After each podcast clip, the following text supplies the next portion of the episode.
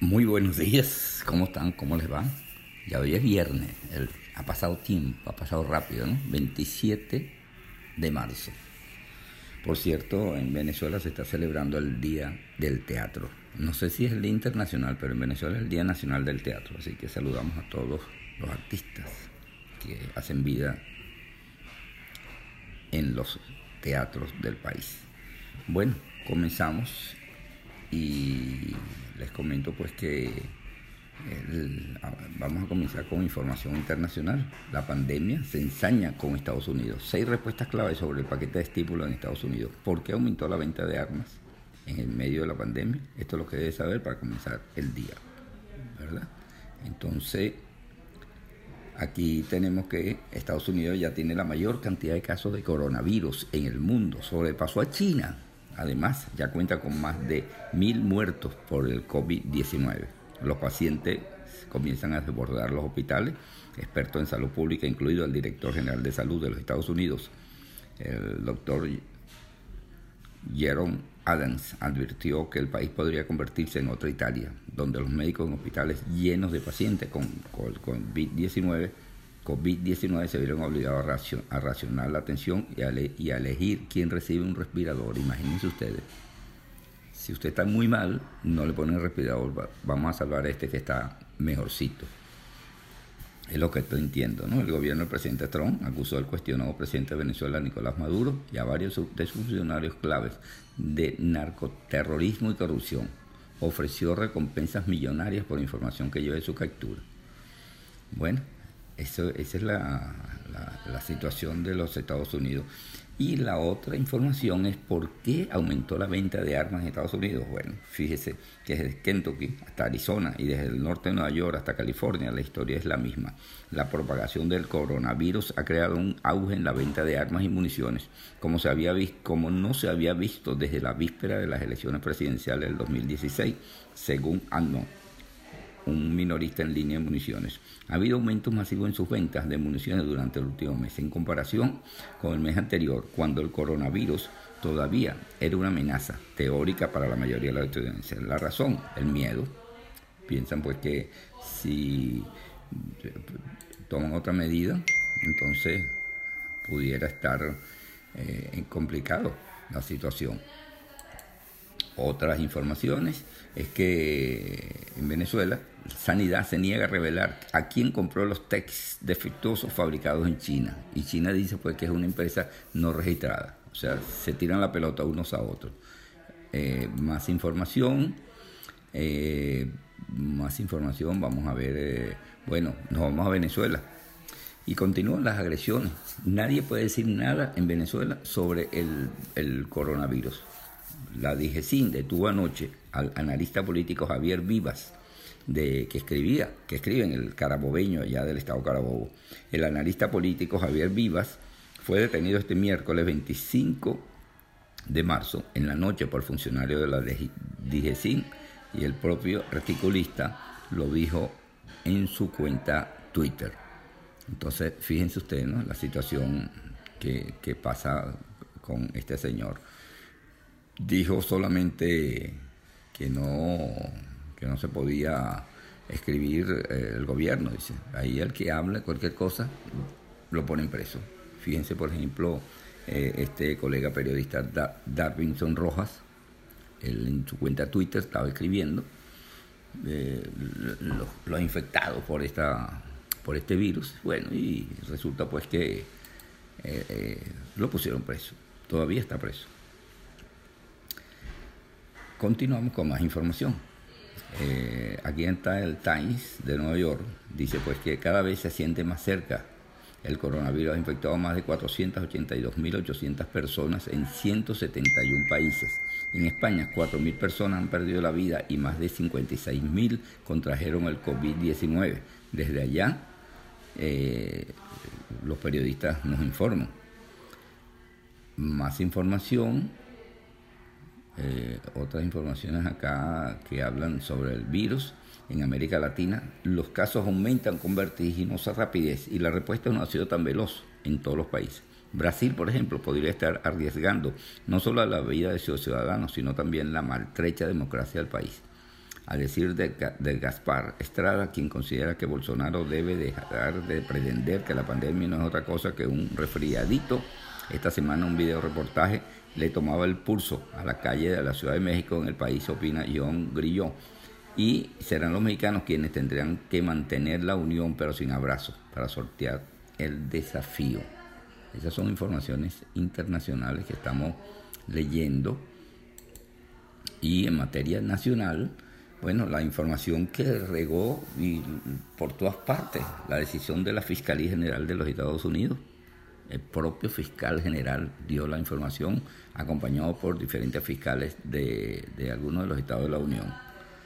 Bueno, a Maduro lo acusan que es el líder del cartel de los soles, acusado de conspiración para traficar drogas. Estos cargos incluyen una sentencia mínima de 60 años de prisión y una máxima de por vida, imagínense ustedes. Y este fiscal fue el que eh, le hizo el seguimiento al Chapo Guzmán allá en México. Y lo trajo a los Estados Unidos, pidió la extradición. Y con Maduro fue un trabajo realizado de hace dos o tres años, poco a poco lo fue siguiendo, fue siguiendo hasta presentar con todos los detalles la situación. Bueno, estas acusaciones no solamente salpican a Maduro, sino salpican también a varios de sus asesores. Eh, otras informaciones, eh, fíjense por ejemplo, el ISAMI repite en la lista de los más buscados por narcotráfico en Estados Unidos. Bueno, inmediatamente este señor Arriaza, el canciller del usurpador Maduro, salió diciendo pues que concho, que cómo es posible que esto es una, una amenaza contra la democracia venezolana. ¿Cuál democracia? Si aquí colocan preso y meten preso al que se atraviese. Otras informaciones, vamos a, seguir con las informaciones de, que lo estamos leyendo en algunos portales noticiosos. Dice, por ejemplo, el Pitazo, siete personas con sospecha de COVID-19 están hospitalizados en Mérida. Eh, registran 60 casos sospechosos de coronavirus en Anzuategui. José Manuel Olivares, diputado opositor, afirmó que el paciente fallecido por COVID-19 fue obligado a ir a un ambulatorio. Lo tenía en una clínica privada, no lo llevaban ni al hospital ni nada, sino a un ambulatorio. Otras informaciones, Maduro ante las declaraciones de Andrés Pastrana sobre el llamado a diálogo bilateral para frenar el COVID-19. Estoy de acuerdo que vayamos a una negociación entre el gobierno de Duque, estoy de acuerdo con la propuesta, le dije al canciller Arriaza que conversara con Pastrana. Aquí no vale nada. Es presidente del grupo de IDEA, urgen liberar a los presos políticos en Cuba, Venezuela y Nicaragua. ¿Cuándo lo colocan, cuándo sacan presos a los presos políticos, lo, lo ponen en libertad? Por cierto, ayer eh, murió Ramiro Valdés. Ramiro Valdés es uno de los dirigentes del castrismo. Él, entró a La Habana junto con Fidel Castro y fue uno de los que asesoró a, Chávez y luego a Maduro sobre las notarías, los registros, el sistema de la cédula de identidad en Venezuela. Eso lo hizo este señor y le decían el carnicero y mucha gente son de mamadrega yo le dice que el, eh, la situación, por ejemplo, que la tortura quedó huérfana. ¿Por qué quedó huérfana? Porque murió el torturador mayor que se llamaba Ramiro Valdés. ¿Dónde estará? No sabemos. Y vamos a continuar con más información. El Papa Francisco preocupado por los miedos que desata el coronavirus. Afganistán liberará unos 10.000 prisioneros para evitar contagio masivo de coronavirus. Bueno, fíjense, Afganistán. Londres destina 544 millones de libras para vacunar investigadores. Británicos estrenarán a perros para detectar el coronavirus. Vamos a ver otras informaciones. El Banco Interamericano de Desarrollo eleva a 12 mil millones de recursos disponibles para la crisis de coronavirus en América Latina. La presidenta de la Cámara de Representantes de los Estados Unidos, Nancy Pelosi, dijo que esperaba que los congresistas aprobaran el viernes un proyecto de ley de 2.2 billones, billones con B de barbaridad, para enfrentar el coronavirus. Alemania y Holanda bloquean el plan de la Unión Europea contra la crisis del coronavirus. El petróleo de Texas cae en 7,7% por el desplome de la demanda. Cayó el petróleo eh, aquí en, aquí en los Estados Unidos. Eh, la agencia de noticias EFE francesa dice que Petrobras dice estar preparándose para la peor crisis del petróleo en 100 años debido a que los precios del crudo y sus derivados cayeron a sus menores niveles y la demanda se desplomó por el COVID-19. Qué broma tan seria está, ¿no? Y en Barcelona, el Barcelona recortará los salarios de sus futbolistas por el coronavirus y la Conmebol anuncia anticipos de los clubes para frenar el impacto económico del COVID-19. Uruguay y Chile juegan en redes contra la pandemia. Bueno, estas son algunas de las informaciones que estamos leyendo en algunos portales de noticias de nuestro país. General Motors está congelando el trabajo en proyectos de vehículos nuevos y aplazando el pago, el pago de ejecutivo para conservar el efectivo. Eso lo estamos leyendo en la, en la Ceiba de Ramón Muchacho. Ramón Muchacho que fue alcalde en Venezuela. Bueno, y vamos a ver otras informaciones de otras informaciones. Sigue detenido, ya les dije lo de Darwin Rojas. Angeli Juliet, Angela, Angelina ya hizo su donación para ayudar a combatir el coronavirus. Costa Rica reporta 30 nuevos casos de coronavirus y suman 231. El Papa dona 30 respiradores a hospitales italianos por crisis del COVID-19. Bueno, estas son algunas de las informaciones que estamos leyéndole a ustedes aquí en este resumen exclusivo para... Encontré Exclusivo, exclusivo para Guayoyo Azucarado. Guayoyo Azucarado es una radio que dirige Teófilo Chacín y con él siempre enviamos estas informaciones y la compartimos con todos ustedes. Por cierto, eh, la rectora de la Universidad Central de Venezuela, ya para finalizar, y luego les voy a colocar un verso de Mario Benedetti, pero la rectora, García Arocha, dice lo siguiente,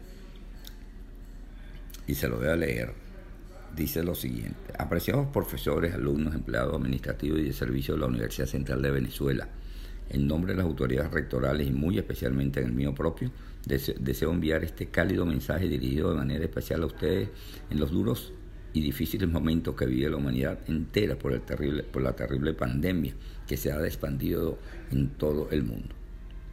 Más adelante dice Usevistas, mantengamos eh, la frente y el espíritu en alto, conservemos la fe y la esperanza de que Venezuela saldrá victoriosa de este asiago momento. Todos tenemos una tarea y una misión heroica en las próximas horas y semanas, dar el ejemplo, una vez más, de responsabilidad y sentido del deber, de civismo y humanidad, compromiso y sobre todo de solidaridad algunos estarán al servicio del país en los centros de salud y emergencia en los laboratorios buscando una solución al frente de la seguridad de nuestra casa de estudio y garantizando la educación a la distancia. El heroísmo consiste también en quedarse en casa y en protegerse a uno mismo para proteger a todos. Esto lo, lo, envía la rectora de la muy ilustre Universidad Central de Venezuela, Cecilia García Arocha. Excelente en estos momentos recibir este mensaje. Bueno, como les dije, en tiempos de pandemia no solo de pan vive el hombre. Eh, Gilberto Román Rojas, un profesor universitario en la Universidad de Santa María de la Universidad de Oriente de allá del estado de Anzuategui, en Venezuela, eh, nos envía un verso de Mario Benedetti, denominado No te rindas. Entonces vamos a escucharlo para, para ver lo que nos dice y hacer caso a lo que nos comenta el verso de Mario Benedetti en la voz de Gilberto Román Rojas. Te saluda Gilberto Román. Este poema de la esperanza de un mejor futuro plasmada en las letras del gran escritor latinoamericano Benedetti. Se trata de múltiples versos que hablan con sinceridad respecto a la determinación y perseverancia frente a la vida. Poema No te rindas de Mario Benedetti. No te rindas, aún estás a tiempo de alcanzar y comenzar de nuevo. Aceptar tus sombras, enterrar tus miedos, liberar el lastre, retomar el vuelo.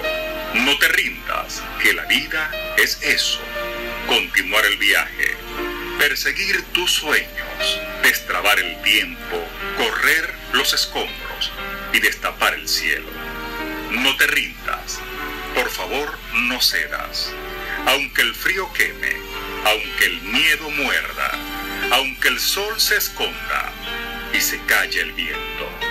Aún hay fuego en tu alma, aún hay vida en tus sueños, porque la vida es tuya y tuyo también el deseo, porque lo has querido y porque te quiero, porque existe el vino y el amor, es cierto, porque no hay heridas que no cure el tiempo. Abrir las puertas, quitar los cerrojos, abandonar las murallas que te protegieron, vivir la vida y aceptar el reto, recuperar la risa, ensayar un canto, bajar la guardia y extender las manos, desplegar las alas e intentar de nuevo celebrar la vida y retomar los cielos. No te rindas, por favor no cedas, aunque el frío queme, aunque el miedo muerda, aunque el sol se ponga y se calle el viento. Aún hay fuego en tu alma, aún hay vida en tus sueños, porque cada día es un comienzo nuevo, porque esta es la hora y el mejor momento, porque no estás solo, porque yo te quiero. Derrotemos juntos el coronavirus. Quédate en casa. Bueno, ¿qué le parece? Es el poema de Mario Benedetti en la voz de Gilberto Román Roja, excelente amigo que está en Anzuategui, Barcelona. De esta manera nos despedimos hoy viernes. Si hay alguna información de urgencia, de última hora, la vamos a compartir con ustedes entre sábado y domingo.